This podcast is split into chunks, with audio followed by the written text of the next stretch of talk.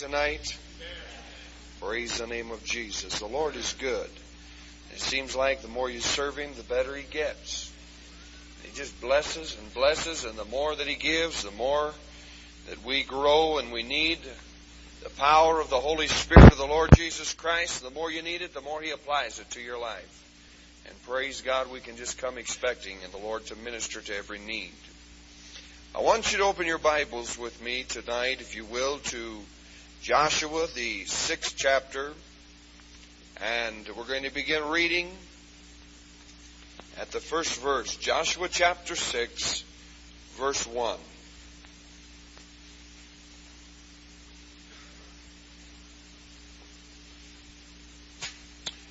Praise the name of Jesus. I don't know about you, but I just feel good in my spirit tonight. Hallelujah. I feel the joy of the Lord. Feel like one of those nights like I, I feel like having a running fit. Hallelujah. Somebody told me, Brother Master, I've heard you talk about those running fits for six years and I've never seen one. Just hang on. Praise the Lord. He's good, isn't he? Joshua the sixth chapter, beginning with the first through the fifth verse. Pardon me for a moment here, I just lost my microphone. It's like a man that was holding a revival for us in Whittier, California a few years back. Never forget that. He was giving an altar call and he had everybody, their heads bowed, their eyes closed. He said nobody looking around in reverence to God. And while he was giving his plea for men and women to come to Jesus Christ, there would a high platform set up in the air. And all of a sudden there was this loud bang, just a real loud noise. And I heard him come over the microphone, said, don't open your eyes, folks, don't worry. I just fell off the platform. Everything's all right. Got back up, went on, gave his altar call. Hallelujah. Many came to Jesus, so praise the Lord. God moves in spite of it, doesn't he? Hallelujah. Joshua the sixth chapter, beginning with the first verse. Now Jericho was straitly shut up because of the children of Israel. None went in, none, none went out, and none came in. And the Lord said unto Joshua, See, I have given unto thine hand Jericho, and the king thereof, and the mighty men of valor, and ye shall compass the city, all ye men of war, and go round about the city once. Thus shalt thou do six days. And seven priests shall bear before the ark seven trumpets of ram's horns. And the seventh day ye shall compass the city seven times. And the priests shall blow with the trumpets. And it shall come to pass that when they make a long blast with the ram's horns, and when ye hear the sound of the trumpet, and all the people shall shout with a great shout, and the wall of the city shall fall down flat, and the people shall ascend up every man straight before him. Hallelujah. Let's pray and ask God to bless the reading of His Word. Father, in Jesus' name, we thank you. And we give you praise. And we glorify your name for all of the good things that you're going to do in our hearts and in our lives. Lord, we're going to give you praise and we're going to thank you and we're going to glorify your name because we know that you're here to minister to the people of God. And for this we honor you. In Jesus' mighty name and for his glory we pray. Amen. I'm sure that you are aware of the fact, if you've been serving the Lord very long, and even if you haven't, you've learned by now that it's a true saying that God has chosen mysterious and strange ways His wonders to perform. I know that this is true. The Lord has chosen strange methods and strange ways His wonders to perform, and sometimes we don't understand why He has chosen these methods. All we know is that God does things differently than anybody else. And He performs things in a way that we never anticipated in a way that we never looked for. And as long as we know that God is in it, and He's the one in charge, that's all that counts. Amen? I found in my own life and my own ministry things that God has done. And you know, one day the Lord spoke to me and He said, Don't worry about it because I was so discouraged over the fact that I didn't think God should be doing a certain thing the way He was doing it. God said, Don't worry about it. He said, I have hidden myself in simplicity. And I thought, what a tremendous truth that Jesus had actually hid himself in simplicity because when he came down here to live upon the face of the earth and he was born of a virgin, all of those people that were wise and all of the noble and all of the wealthy and all of those that had great uh, substance and things upon this earth, they could not receive him because of the crude manner in which he came to be upon the earth. There were some saying, why, he says he's the Son of God. He says he's the Christ. He said he's the Messiah. But if he was, why wasn't he born in a kingdom instead of a barn? Why is he experiencing all of these strange ways? The Pharisees and those people of the religious world could not receive him because of his unusual manner and the things that he had said and done. And I've noticed throughout the scriptures from the beginning of time that God always chose strange things. With Jericho, the city that God had led Joshua and all those people to go in and conquer. The Bible says that the city of Jericho was shut up. It was closed tight because of the people of Israel. And they had heard the rumors of how God had parted the Red Sea. They had heard of the power of God upon these people's life and how He had provided for them, how He had sent manna from heaven, how He had ministered to every need that they possessed. And so because of all these things that they had heard, a tremendous fear had gripped their heart, and they said, those people are on the other side of the River Jordan, and they're getting ready to come over here. And we're afraid that the God is, they, they serve is going to give them power and authority to overcome us the way He did the other nations in Egypt and how He parted the Red Sea. And great fear came upon them, uh, and they were all in, in order. The city was locked up. The men were upon the walls. Uh, they were totally prepared to shoot and to fight and to go against everything that might come. Now, I'm sure that you know yourself that when people are afraid, sometimes you can overcome a great thing just through fear itself. Come on. Somebody's scared to death. Why, that's the time. If you jump real loud and yell real loud and, and come after them, you've got them beat because they're already scared. Fear's killed them before you started. And here they were afraid, so the natural thing to do is to go in and to fight and come in with great power and authority and show your teeth and say, We're coming in here to take the city. But God spoke to Joshua and he said, Joshua, he said, Here's what we're going to do. He said, You're going to take the people of Israel and they're going to take the Ark of the Covenant and to the, the Israelites and the people of that day, the Ark of the Covenant was a very sacred thing, and it meant a great deal. And to you who have studied it and know what it meant and represented the power of God, it was a great thing. But to the people of Jericho, it didn't mean anything. It was only a box. And God said, You take this box or, or this Ark of the Covenant, have the priests carried upon their shoulders, and have them march around the city one time each day. I'm sure that they begin to wonder in their heart what God was doing. Lord, we're supposed to take the city. This city is a big barrier to us here. There are walls in front of us. Uh, we've got to overcome this. Now, God, you don't take that city by marching. Uh, you take it by fighting. But God said, march, hallelujah. If you'll obey and do what I have commanded you to do, uh, then you're going to see victory and power of God come down upon the city and you're going to overcome it because I have spoken the word. So he said, march around that city. Now I'll tell you, that's something that's very difficult to do. You know, when God tells you to do something that's great, wonderful, and noble, it's pretty easy. But when he tells you to do something like this, to march, that doesn't make sense.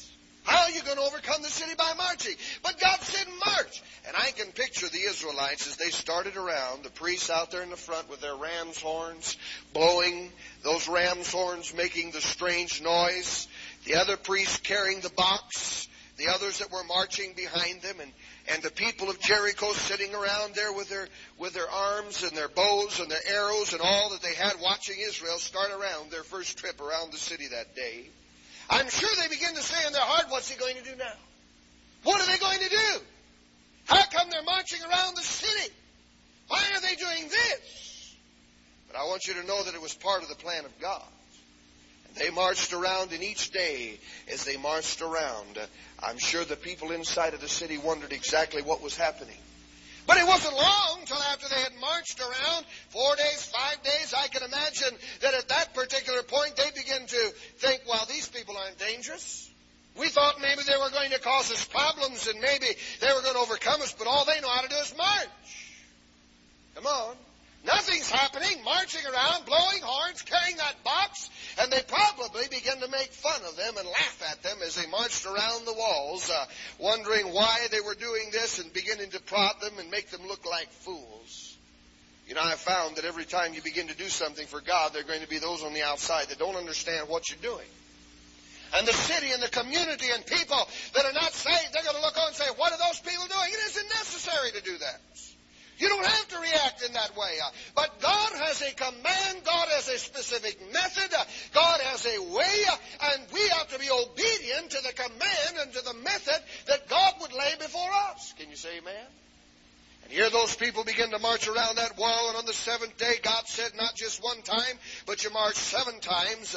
And He said, after you've come around the sixth time or the seventh time, you stand out in front of all the congregation of Israel. They gather themselves together. And He said, as they're gathered in front of the city, He said, you blow the ram's horn seven times, and then the congregation of Israel shall shout. Glory to God. I've often wondered what would have happened if they would have followed God's plan right down to a gnat's eye, to the very place of marching around the wall, carrying the ark, blowing the ram horns, uh, doing everything that God had said, but when it came to the last moment, everything but the shout. Lord, we just didn't think it was necessary to shout. We marched like you told us.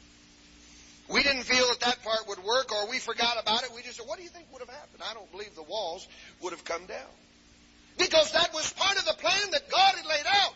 And we have to obey and follow the directions of God's plans, no matter how ridiculous and how foolish they may appear to be.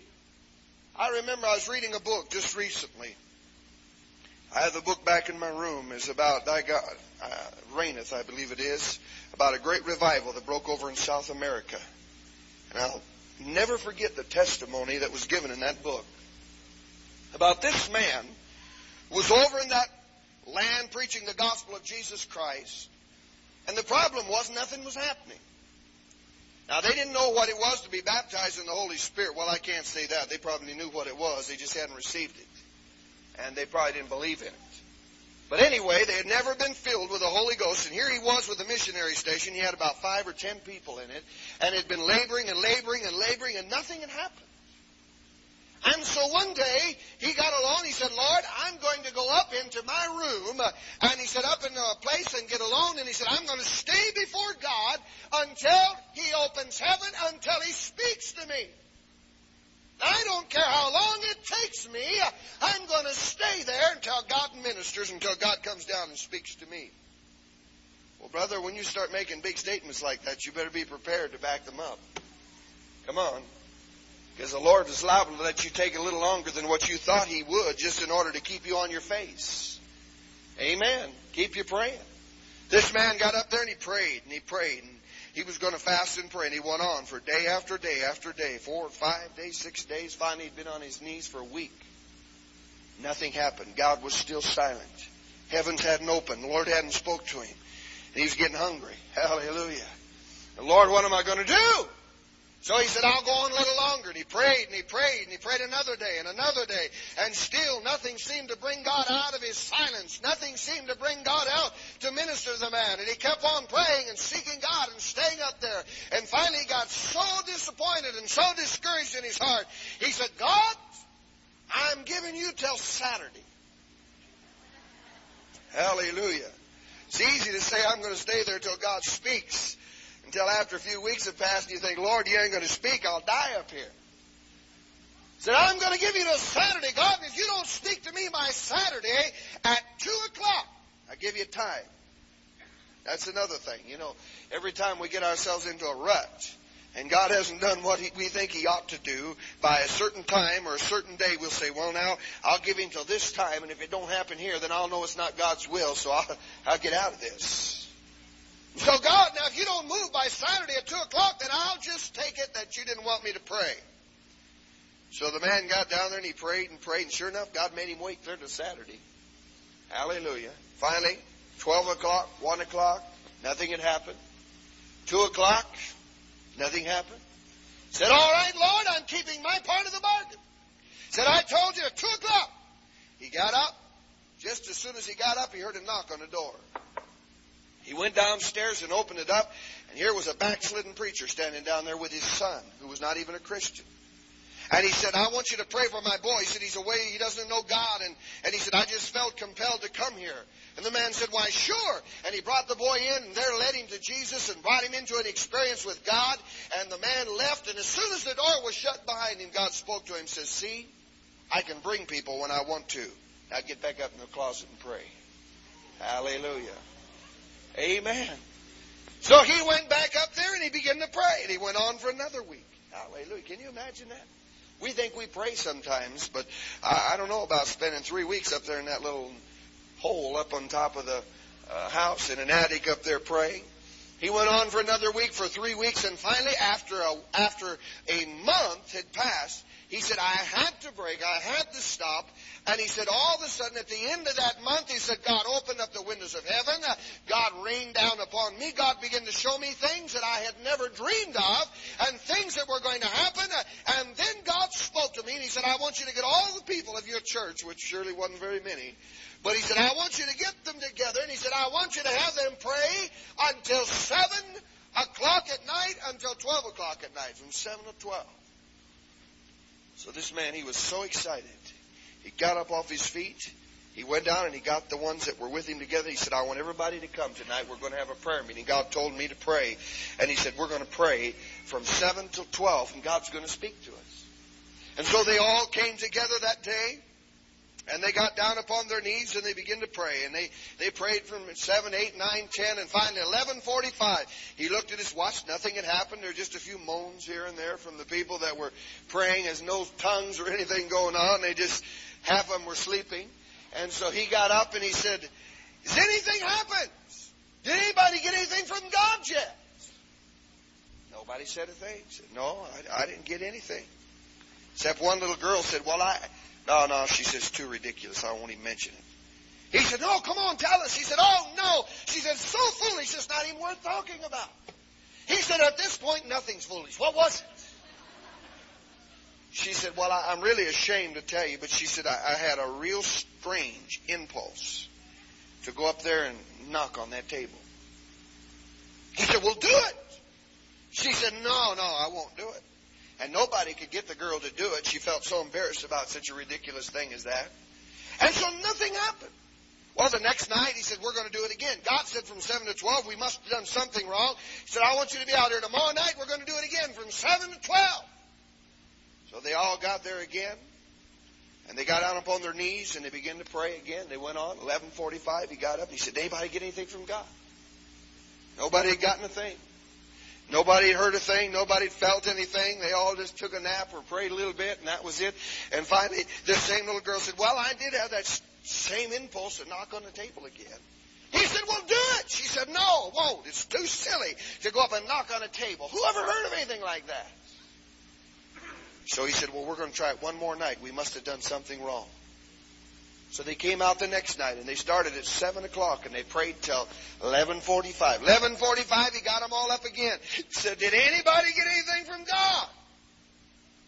Nobody had gotten a thing, except that same little girl had the same impulse. Knock on the table. Finally, he said, "We've got fifteen minutes left before twelve o'clock." He says, "I want you to all come up here to the front." So they all came up to the front. He said, "I want you to make a circle around the table here." And they made a circle around the table. And he said, All right, now every one of us, one by one, he said, We're going to knock on the table. Yeah. Can you imagine anything so stupid as that? People going to church knocking on a table. Somebody came into my church that God told me to knock on a table, I'd say, You're crazy. Amen. Or either knock on it and see what happens. But I'd be thinking they're crazy anyway. And so they gathered around the table, and the man, the pastor, or the missionary, he reached out first and uh, knocked on the table. Nothing happened. Backslidden preacher that was next to him reached out and knocked on the table. Two other women that were along with him, they reached out and knocked on the table. And finally, the little girl who had had the impulse to knock on the table all three times, she reached out, pulled her hand back again, reached out again and thought, well, they've done it. What does it hurt? And she rapped on the table. And when she knocked on the table, all of a sudden there came into that building uh, the sound of a rushing mighty wind. Uh, blew open the back doors, filled that place. They were all slain in the Spirit of God. Uh, they lay prostrate on the floor, speaking in the unknown tongue, had never heard of anything like this. Uh, their whole life was transformed. That man got up off of his feet, went out, and those people with him began to witness, and one of the greatest revivals in the South American country started that swept absolutely thousands of people into the kingdom of the Lord Jesus Christ. What does it all mean? Should we bring a table in here tonight? No, I don't think it means that at all. I mean, I believe that it means that we must be obedient to God no matter what God tells you to do, no matter how ridiculous it may appear to be. That obedience unto the things of God is the most important thing that you can do, uh, is to do exactly what God has told you to do. Hallelujah. You know, there's a church down there in our area that they started out one night and they heard that if you, if you march, Boy, they had a time. Everything was bound up, and nobody could seem to do anything, and, and nobody could get victory, so they felt like they should march. So they got up one night and they marched around the walls. Or around the church, rather, not around the walls. And they praised God, and they went on that way, and God came down and blessed them, and they said, Praise the Lord, we have found the key. It's marching. So they said, consequently, every service before we start, we want you to be here 45 minutes early. We're going to march. Hallelujah. And we'll have the power of God in the place before we start. So they march every service. Well, you know, I've often wondered what would have happened to Jericho if they'd have went down and marched around Ai. Marched around somewhere else. It wouldn't work. Because you see, this was a plan that God had used at that time, and He needed obedience, but God moves in diversities of ways uh, and operates in entirely different manners, uh, and the importance is to be obedient to God at whatever He says at the time that He says it, and be in tune with God that we might know which way God's leading us. Hallelujah. I know that it seemed foolish to those people at that time, but you know a lot of the things that God did. When He came to a man that was blind. And I've had people say, well, why does God use that method? Why does God do this? Couldn't, you know, somebody told me about deliverance one time. They said, uh, uh, why is it that when you pray for somebody to be delivered, why you spend a long time? Said you get down there and pray and rebuke and cast out and carry on. Jesus just walked up and zap, they were done. Well, I said, first place, I don't believe Jesus just walked up and zapped and they were done. In some areas, it shows that there was a definite battle that was ensued. Uh, and the Spirit spoke back to him and said, We know who you are. Why have you come to torment us before our time? And he'd already commanded them to come out, but instead of coming out, they said, Why are you doing this? And then he went on, and finally the Bible said they besought him much. Not to cast them out of that coast. Well, how much is much? It could have been an hour, it could have been two, it could have been a long time.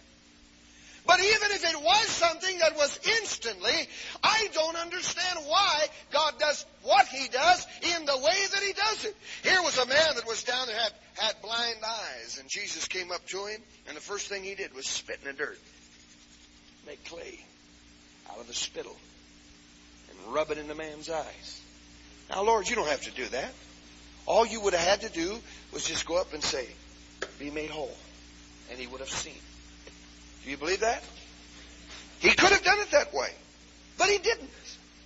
And why he didn't is not my business nor yours. It's a fact that, that God does things in strange ways, and we just have to be obedient to the things and to the ways that he moves. He spit into the clay, he put clay upon that man's eyes, and he sent him to wash. And when the man washed, he was made whole. And I'm sure that if I came in here one night and I said, excuse me, there's somebody here who's blind. I got to run outside. And I spit in the dirt and come back in making this clay and put it in the eyes. I, you know, you'd say, Mister, he's gone crazy. Gone off on some weird doctrine here. He doesn't have to do that. Well, maybe you're right. But on the other hand, God has done and used methods and means that are strange. Now, if I went out and did that and put it on the man's eyes and said, now you're made whole, and he wasn't whole, then it'd be very obvious that I was moving in my own strength. But Jesus had results with everything he'd done, even though he'd done it in a strange manner. Look at, look at uh, uh, Naaman, this great man. Here he was. He had everything going for him. You know, I, I've got a man down in Phoenix Hospital that he just got out this the other day, and I was talking to him while he was in the hospital having a disc removed out of his back. And I said, Brother, I said, you know, you really don't realize how much you need God and how much you really depend on God till He gets you down somewhere. And sometimes we don't think about it. We think, oh, I've got everything going for me. Praise God. I don't have to worry. But it doesn't take but one little thing. Man, and God can pull the skids right out from under you and you can think about nothing. But, Lord, what's going to happen to me? Hallelujah. I remember going to seeing a friend in the hospital who had been in an automobile accident, and he was just hinging between life and death. And everything that that, that, that man wanted had been going for him. He had everything he could possibly want. But in just a split second, boom, like that, nobody cared about anything. Not his life, his home, his job, or anything else. Just live life. That's all they thought about. You see, it changes your entire attitude. And here was this man Naaman who had everything that a man could possibly want. The Bible said he was a mighty man of valor. He had recognition. He was looked up to by the king and all the people. He was a great individual, but one little spot in his hand made him a leper. And because of that little spot, it could take his life. And he didn't know what to do about it. He, he, he didn't know exactly how to react. Everything that he had, all of his kingdom, all of his money, all of his prestige, all that he possessed. Here it was. He had everything a man could possibly look for. But now what good was it as long as he was a leper? If that thing took his life, these other things didn't mean anything at all.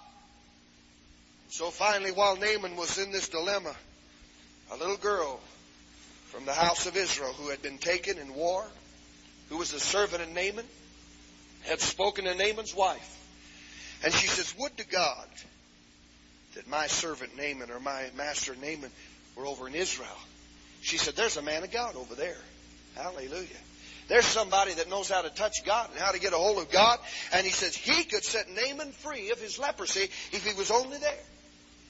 And so he was told Naaman, and Naaman went to the king, uh, and the king had written letters uh, and sent it to the king of Israel. And here was a man, you see, the kingdom started with Saul and with David and with men who knew how to contact God, and they were supposed to be able to seek God too. But this king, when he received a letter saying, I want you to make my servant free, the king says, What is this? This man seeks a quarrel with me. He's trying to start a war. Who am I? God, that I could make somebody well and, and that I could give somebody life or take it away? Why, everything that Israel stood for was the power of God. Now, this king didn't even know about it. But oh, Elijah did. Hallelujah. And Elisha sent to the king, and he said, Tell the king to send Naaman over here. And he said, I'll show him there's a God in Israel. Hallelujah. Send him over here. Praise the name of the Lord. Well, you know, I've often thought most preachers today, if they were having a visit by a president or by some great world leader who had prestige, was a mighty man who had been seen notable and all of that, and they knew he was coming to their house, they would have rolled out the red carpet. Hallelujah. Had all the neighbors in there hiding behind the fences to see him when he came up. And all the things that, oh, they'd have made a big deal over it.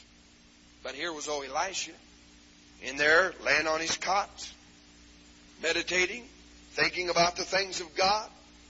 And all of a sudden, this great man, with all of his pomp and all of his splendor, camels loaded down with jewels and everything that he could possibly want, and, and, and changes of raiment, and he was bringing this to the man to set him free. And they come riding up in this beautiful sight of of camels and jewels, and all the men that were riding with him come riding in. Uh, and the servant come running in to Elisha and said, Elisha, the great man Naaman is here, that thou mightst cleanse him from his leprosy. Uh, he's out there waiting for you now. Elijah says, Oh, really? Well, tell him to go down to the River Jordan and dip seven times, and he'll be all right. Can't say amen, say ouch. It's the truth. Tell him to go down the River Jordan and dip seven times. Servant come back out and said, My master, he didn't even come out to see him. He said, told you to go down the River Jordan and dip seven times, you're going to be cleansed. Naaman said he did. He said, Well, I thought he was going to come out here and strike his hand on the spot. And I thought he's going to lift his hand to heaven and call out to God. And I thought he's going to do all of these wonderful things. Uh, and instead he comes out here and tells me to go down to a river and dip seven times. Uh, why, he said, isn't the rivers of Euphrates and Pharpar and many of these others in Egypt far better than that dirty old river Jordan? He said, I don't want to go down there. And he rode away in haste and he rode away mad because Elisha had not done what he thought he should have done. See, the whole truth of the matter was Elijah didn't have anything to do with cleansing him. It was God. And all Elijah could do was obey God. And all Naaman could do was take the words that Elisha spoke and obey them. And God would set him free. And so he went down the road, and as he was going down, his servant spoke to him, and he said, Sir, he said, what have you got to lose? Why, he said, if this man of God would have asked you to do a great noble thing and to go before the people and to be seen of everybody and cause you to be lifted up, he said you would have been happy to do it because you know that it would have something that would have lifted you up. How much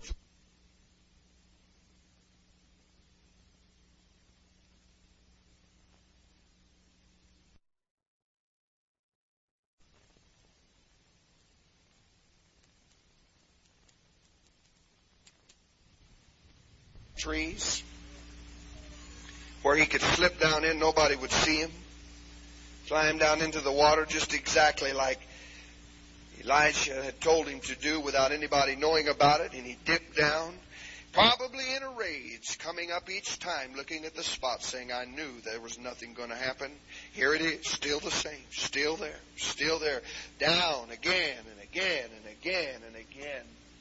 But the Bible said when Naaman had dipped the seventh time, just as God had commanded him uh, through his servant Elisha, when he came up the seventh time, uh, that his hand had received the flesh of a newborn baby. Hallelujah. Because he had been obedient to the command of God. It was a humbling experience, uh, but that's the way God had chosen for this man Naaman. Had a lady come to me one time and says, Brother, I want to be healed so bad, but don't hit me too hard. I said, What? She said, Don't hit me too hard. She says, I, I want to be healed, but I don't want to fall. I said, Well, you don't really want to be healed then. I could care less if God dropped me off a 10 story building on my head if when I got up I was well. Praise the Lord. That's all I'm after is results, not a method. God gave Naaman results, uh, but many times the way God chooses, it was a humbling experience for Israel to come down there and march around the walls been a lot better to say we got our swords out and we rushed them uh, and we pulled our bows uh, and then Joshua went around the other side while I pulled in on this side and they could glorify themselves for all they did. But God had a humbling experience, a simple way and a method. He said, just march around those walls and he said, you're going to see something happen because that's the plan that I have for you and you've got to obey what I tell you to do. Joshua gave simple obedience. And when he did, and they stopped marching and they blew the ram's horns, and the people of Israel came forth with a shout. Hallelujah. All of a sudden, as they shouted, brother, this wasn't no little thing of bricks falling down. Hallelujah. Those walls were so big they had houses on them, chariot races on them. Huge. There was a rumble and a shaking of the earth uh, and a quaking, uh, and those walls began to tumble down, uh, and they fell so that the people of Israel could rush over the wall and take the city and do what God had told him to do. And God's method of conquering that city may have seemed ridiculous. It may have seemed foolish. But it worked. Hallelujah. And I believe that many times the things that God wants us to do are things that are going to humble us a little bit, things that will make us feel a little different.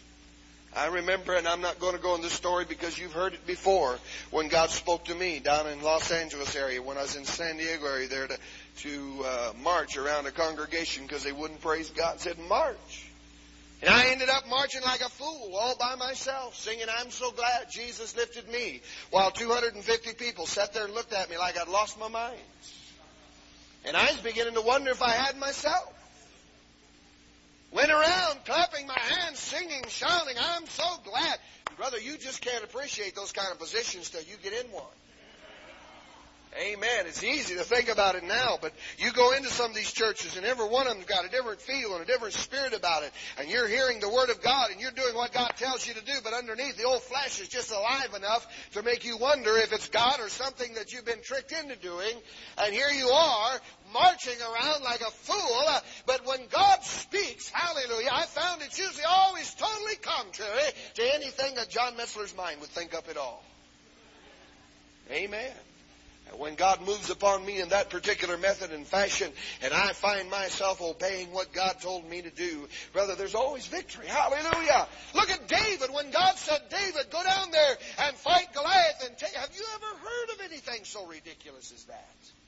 Little bitty guy with a slingshot against a giant that all the armies of Israel had been afraid of. But see, this was God's plan. This was God's method. And I'll tell you something, it humbled the armies of Israel too when they saw David down there carrying his head back up by the hair. Hallelujah because they saw that it was the power of God and not that of a man uh, in just obeying and doing what God said. And you know, there are people that laugh at our methods. There are people that look down upon you. And the reason why we don't want to do some of the things that God says is because of that humbling experience. We're afraid they're going to look down on you. And you're right, they will. They'll call you holy rollers. They'll call you fanatics. They'll think there's something wrong. They'll come in with that funny look with their nose wrinkled up and look around over the church and wonder, my, what is this? You know, they know what it is. They just do that for your benefits. Amen. I never will forget when I was holding a revival for Brother Mitchell up in Oregon. And we'd gone to see this woman that had more money than she had brains. Hallelujah. And she didn't care about anything but herself. And so she decided she's going to come to the revival service that night. And here she was, all these people down there with their hearts and their hands uplifted unto God, giving praise. And this woman walked in the door, and I'll never forget it. It just, it was, so strange. She walked in and got this odd look as she came in. She says, "Why, these are just poor folk." Amen. Like, what am I doing in this midst of people like this? Why, this is a humbling experience. And everybody feels like, well, I want to do something that brings exaltation to the old man that looks like it really is accomplishing something, that looks good. When I pray, I don't want to just get out and say some simple prayer. I'd like to come off with, uh, Oh, Heavenly Father, Creator of the universe, uh, Master and Maker of all things, uh, and on and on and on and on. Something that looks good. But listen, God's methods and God's ways are so totally different to anything we can think of, they cannot even be measured in human intelligence. We need to just be obedient to the things of God. Hallelujah. Do you believe it? I read about an old fellow that just turned a college campus totally upside down for God. Didn't even have enough sense to be able to read the Bible. Couldn't read, couldn't do anything. And he, he said that God spoke to him from time to time. A strange looking fellow. Overalls, uh, not that overalls are strange, but just the way this man was dressed long shaggy sort of looking hair, teeth missing. Looked like a fellow just uh, right straight out of the Ozarks is what he was. And he said, God spoke to him one day and said, go down the river and pray. He said, the Lord does that to me every once in a while, and I just go down there and stay to where he tells me to come back. And he was telling the man who was asking questions this. Man said, how long did you stay down there? Well, he said, I don't rightly know. He said, sometimes when I go down there and pray, he said, I lose track of things. He said, near as I can figure, I think is a couple weeks. He stayed down there by the river praying. Said, God told me to go down this here campus and, and tell these young people about Jesus. And so he went down there on the campus, just marched in, didn't know what to do, who to go, or where to go, or anything else. And he went down there, and first kids that he saw started telling him about the Lord. First one he saw needed healing, started performing miracles. Hallelujah until it showed pictures of that old fellow out there with, with hundreds of young people sitting out on the lawns listening to him being healed, set free by the power of God. And if anybody would have looked at him and, and said, is that man called in the ministry? They'd say, my Lord, no. He couldn't reach a congregation if his life depended on it. But through obedience, to what God had told him to do, a great and a tremendous work was wrought. Hallelujah. Obedience is better than sacrifice. And sometimes we think that through our sacrifices, we're doing God a favor, just like Saul when he went out and he took the city and he came back and God had told him to take all of the animals and all the spoil and to get rid of them and to kill them and put all the spoil in the house of God. And Samuel met him and said, Saul, did you do what God told you to do? And Saul said, oh, yes. He said, we destroyed it all. Samuel said, what? What's that? The bleating of sheep that I hear in my ear and the lowing of cattle. Saul said, Oh, uh, well, Samuel, he said, we did save a few sheep because we figured, you know, that God would deserve an offering. And we deserve to give praise to God for what He has done. So we kept a few sheep and a few cattle that we could come and offer sacrifice to God. And we wanted to offer sacrifice. And Samuel looked at Saul and he said, Saul, obedience is better than sacrifice. Hallelujah. I want you to realize one of the things that God is looking for every one of us today. Uh, maybe you want to sacrifice your life for God. Uh, maybe you want to be uh, somebody that is used in the Spirit of God. Maybe you want to do great things or you want to see things done. Uh, what God is showing to every one of us today uh, that obedience is far greater than any kind of a sacrifice that we might be able to offer. Uh, anything that we can do, any gift that we put in the offering plate. that obedience unto the commands that God has laid before us is, a, is the prime thing that God is looking for out of His people. Because an obedient heart is the kind of an individual that God can use. When He spoke to Abraham, He was testing Abraham's faith and Abraham's obedience. Because he had said, Abraham, I'm going to bless you. And I'm going to give you the desires of your heart. And you've always wanted a son by your wife Sarah, and I'm going to see that you have it. And finally, Abraham got that promise, and his son was born, and he was enjoying him and living in the fullness and the blessing of God. Then all of a sudden, God came to him and said, Abraham, now I want you to take that son, thine only son, Isaac, the one that I have given you, take him up on Mount Moriah and kill him. Abraham, no doubt, was as quiet as you were for that moment. Kill him. God said, Thou shalt not kill. God said that I'm not supposed to do this. And if God wanted me to kill him, what did he give him to me for to begin with? That couldn't be God. That couldn't be the Lord. But you know what? Abraham knew the voice of God. And he had learned that he didn't understand God. He had learned that he was in a covenant with God and that God loved him and he loved God and that if God was asking him to do something, there was a reason for it. He had confidence, faith, in the sense that he would obey God right down to the very detail. And so the Bible says that Abraham had such confidence in God that he believed that if he had have killed Isaac, God would have even raised him from the dead. And in obedience, he took that boy, marched up on Mount Moriah, made an altar, placed him upon him, tied it down. And you know the story. If God hadn't stopped him, he would have taken his life because he was a man of obedience to what God had told him to do. Hallelujah. And I want you to realize God has many, many works to be done.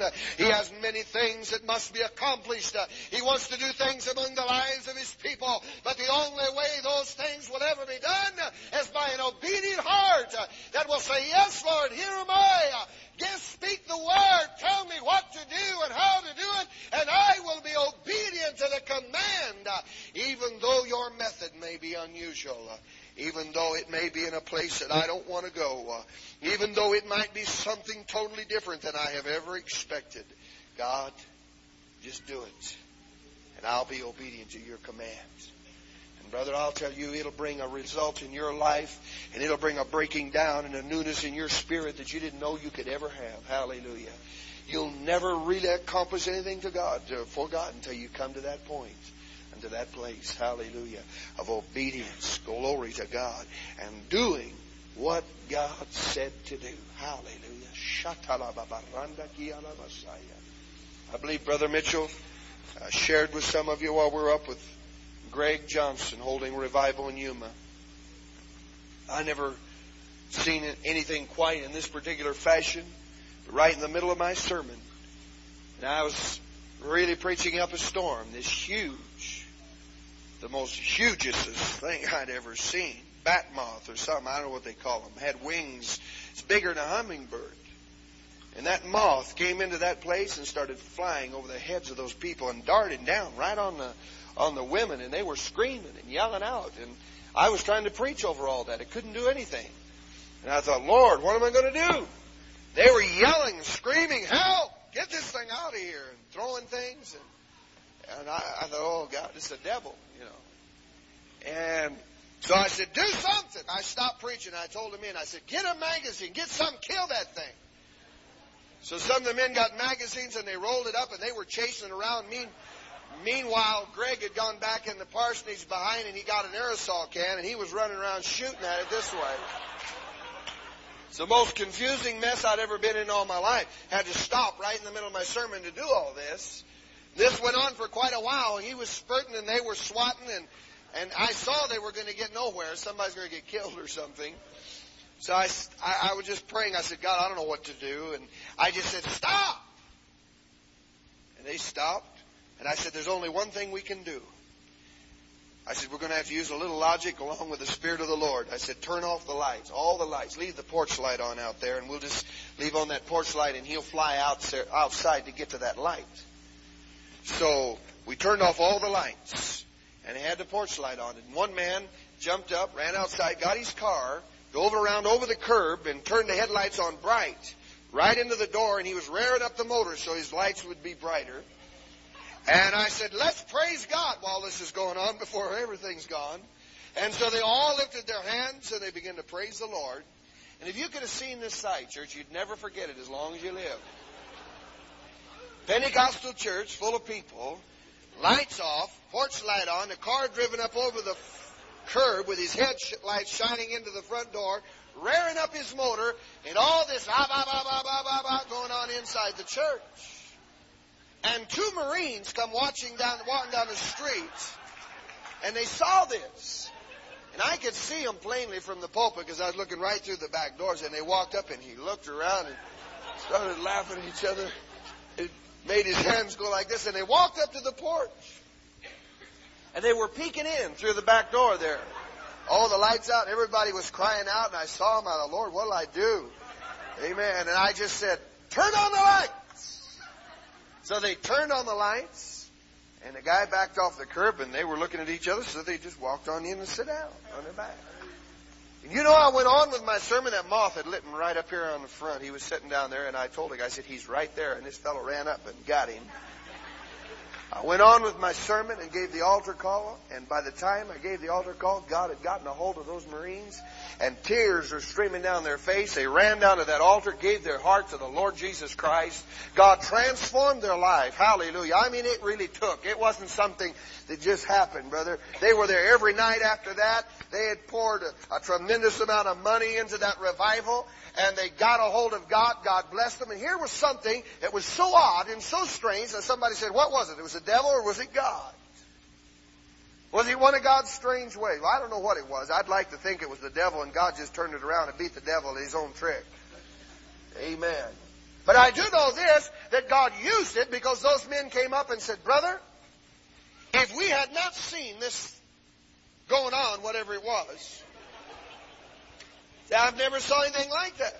Said a car up over the curb with his lights in the church, and the people making all this noise and no lights in there. Said if we hadn't seen that, we wouldn't even went near that place.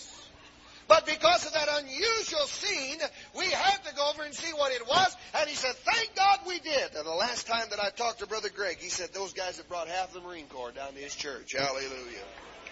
Amen. And they're still going on for Jesus. Praise the Lord. You know, God uses strange methods, strange ways. I can't understand it. Don't try to. All I say is, Lord, we want results. Praise God. We want to see people saved. Uh, we want to see them set free. Uh, and God, you just give us the command and you show us which way to move and we'll obey. Hallelujah. And we'll do what you tell us to do. And I know that through this, we're going to see the power of God manifest. Do you believe that? Hallelujah. Let's lift your hands and let's praise God.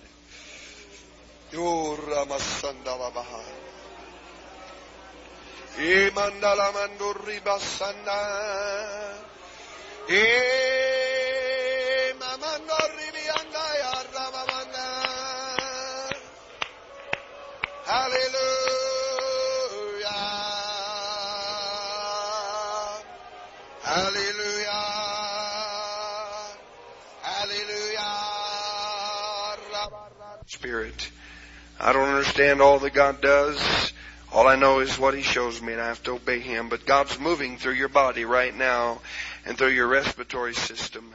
There's a certain thing, I don't understand all of it, it has to do with allergies in some way that bothers you at certain times. And God's going to remove this right now with the power of His Holy Spirit. I believe it in the name of the Lord. You're going to feel release coming in the name of Jesus. Do you believe that? Amen. It's true, isn't it? Amen. Lift your hands toward this young man right now. Father, I come against this allergy and this respiratory problem. And I command that thing right now in the name of Jesus Christ to leave from this young man's body, be healed and made free by the power of the Lord, and receive it in His name. Hallelujah. It's happening right now. Praise the name of Jesus. Brother, right there in the blue shirt on the end of the aisle, way back there. You, sir, stand up. Praise God. Lift your hands to Jesus right now. God's doing something upon you in the name of Jesus, but there's a barrier there that makes it very difficult for you to get a hold of God. And you want God, and God has made it real to you in many areas, but you try to release yourself and you just can't. Something seems to just keep you bottled up. But God can break that thing for you right now and give you complete liberty inside of your soul to where you just feel sweet release in Jesus. Do you believe that? Lift your hands high and just look to, I want everybody, just lift your hands toward that brother right now that God ministers. Satan, I command this barrier to be broken right now. Every hindrance that would be upon this brother, I command that thing by the name and the authority of Jesus Christ lift, hallelujah, that there be a freedom and a liberty flow through his body, and that he begin to experience the peace and the joy that Jesus Christ would bring upon his heart, in his mind. Hallelujah.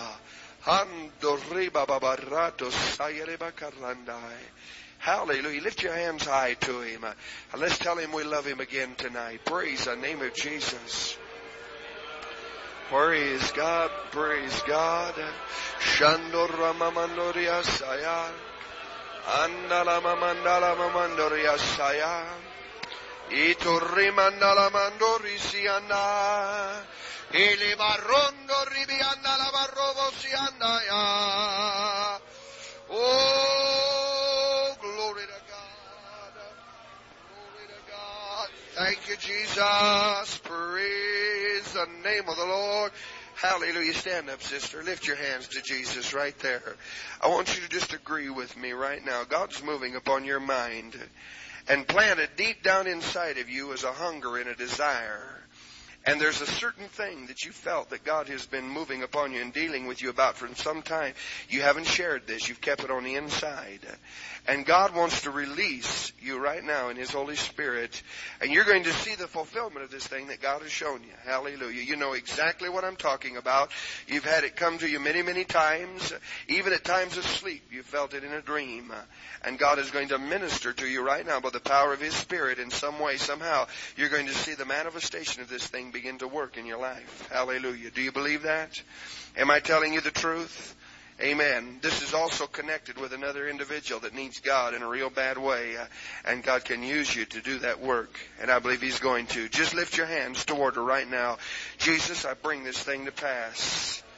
Release, Lord, by Thy Spirit and Thy power upon this life. Uh, that the anointing of Jesus may minister upon her. Glory to God, glory to God, glory to God, glory to God. Thank you, Jesus. Oh, Ramamamandarimia Sanda. Praise the name of the Lord. Praise the name of the Lord. Lift your hands to Jesus. Lift them up high. Praise God is doing a work in your bloodstream right now and is touching your body and you're going to feel a release from this thing in the name of Jesus. Uh, it is going to produce a change in your physical chemistry to where you will know that God has done this work. Hallelujah. It's going to make a tremendous, there's a number of little things that you suffered from physically, and it stems back to this problem in your blood. God is going to release it. I believe it right now. Lift your hands toward her. Father, in the name of Jesus, I command this thing right now by the power of Jesus. Loose.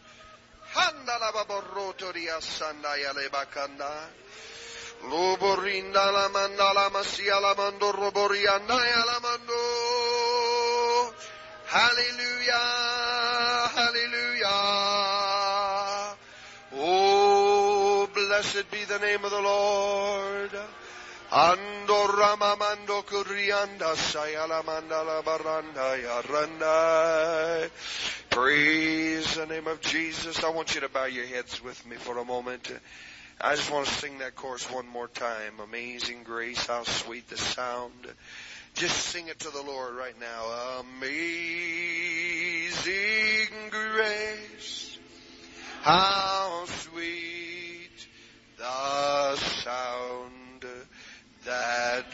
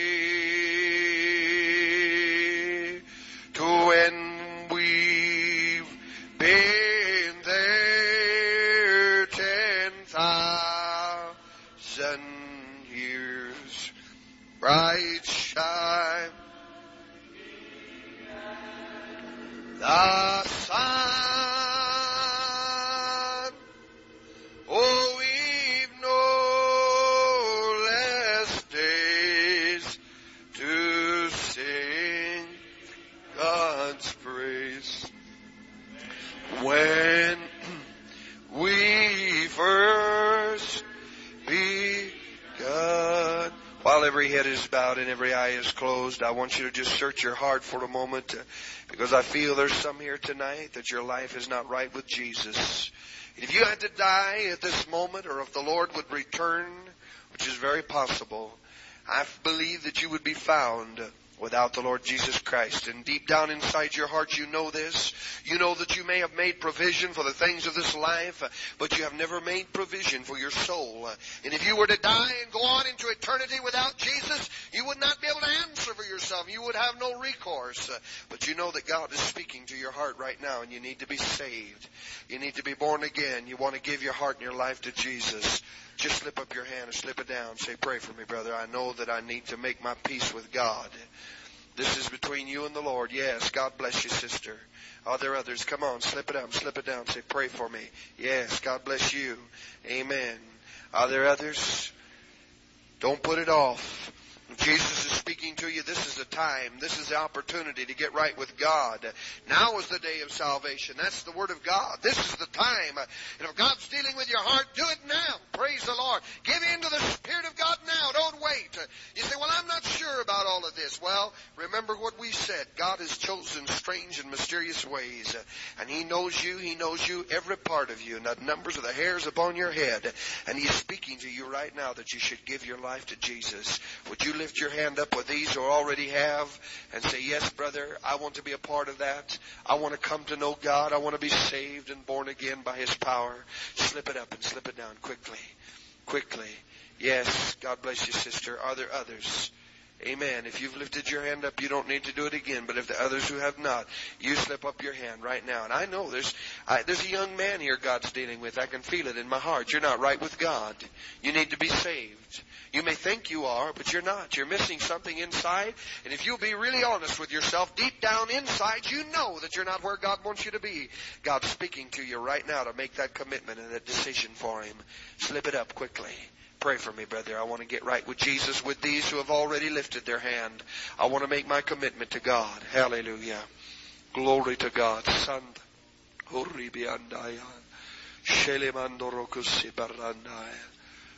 to God. Don't put it off. All right. God bless you, young man. Amen. There's still another one. There's still another young man. I can feel it. Come on. Brother, if I could come down here and do it for you, I would. If I could make that decision in your place, I'd be more than happy to. I'm not ashamed of the gospel of the Lord Jesus Christ. And I believe that we need to make that stand. Anybody can follow the world. Anybody can do what everybody else does, but it takes a man, it takes a woman with a backbone, with, with real something in their soul to stand up and say, all right, I'm going to serve God. I don't care what anybody else does or says.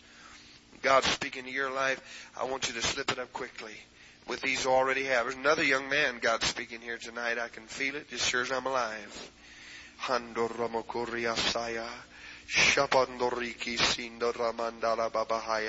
Don't put it off. Today is the day. Now is the time.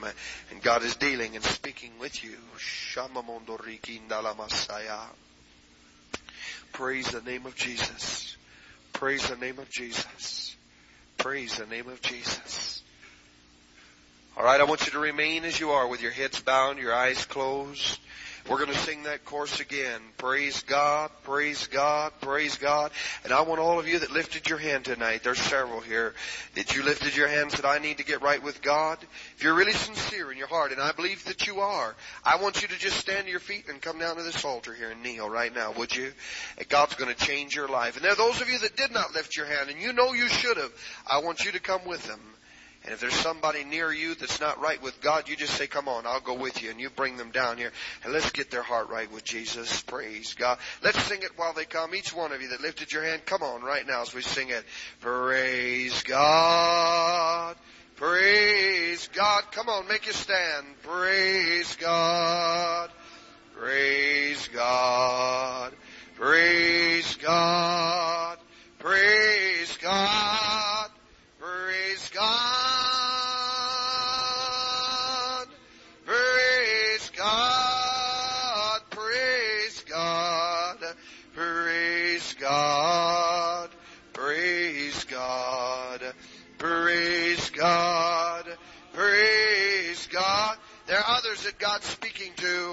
Make a stand for Him right now and come down and give your heart to Jesus. Praise God. Praise God. Praise God.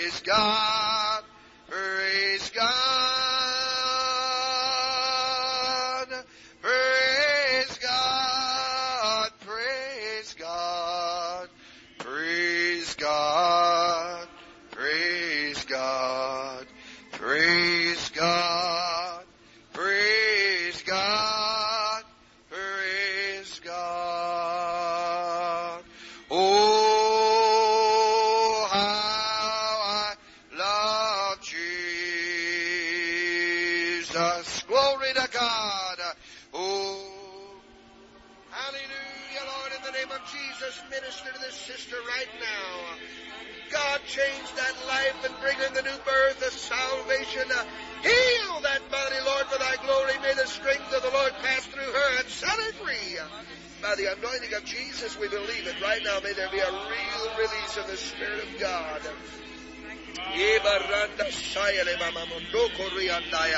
Glory to God. She's had a real problem of uh, vomiting. All right. Hallelujah.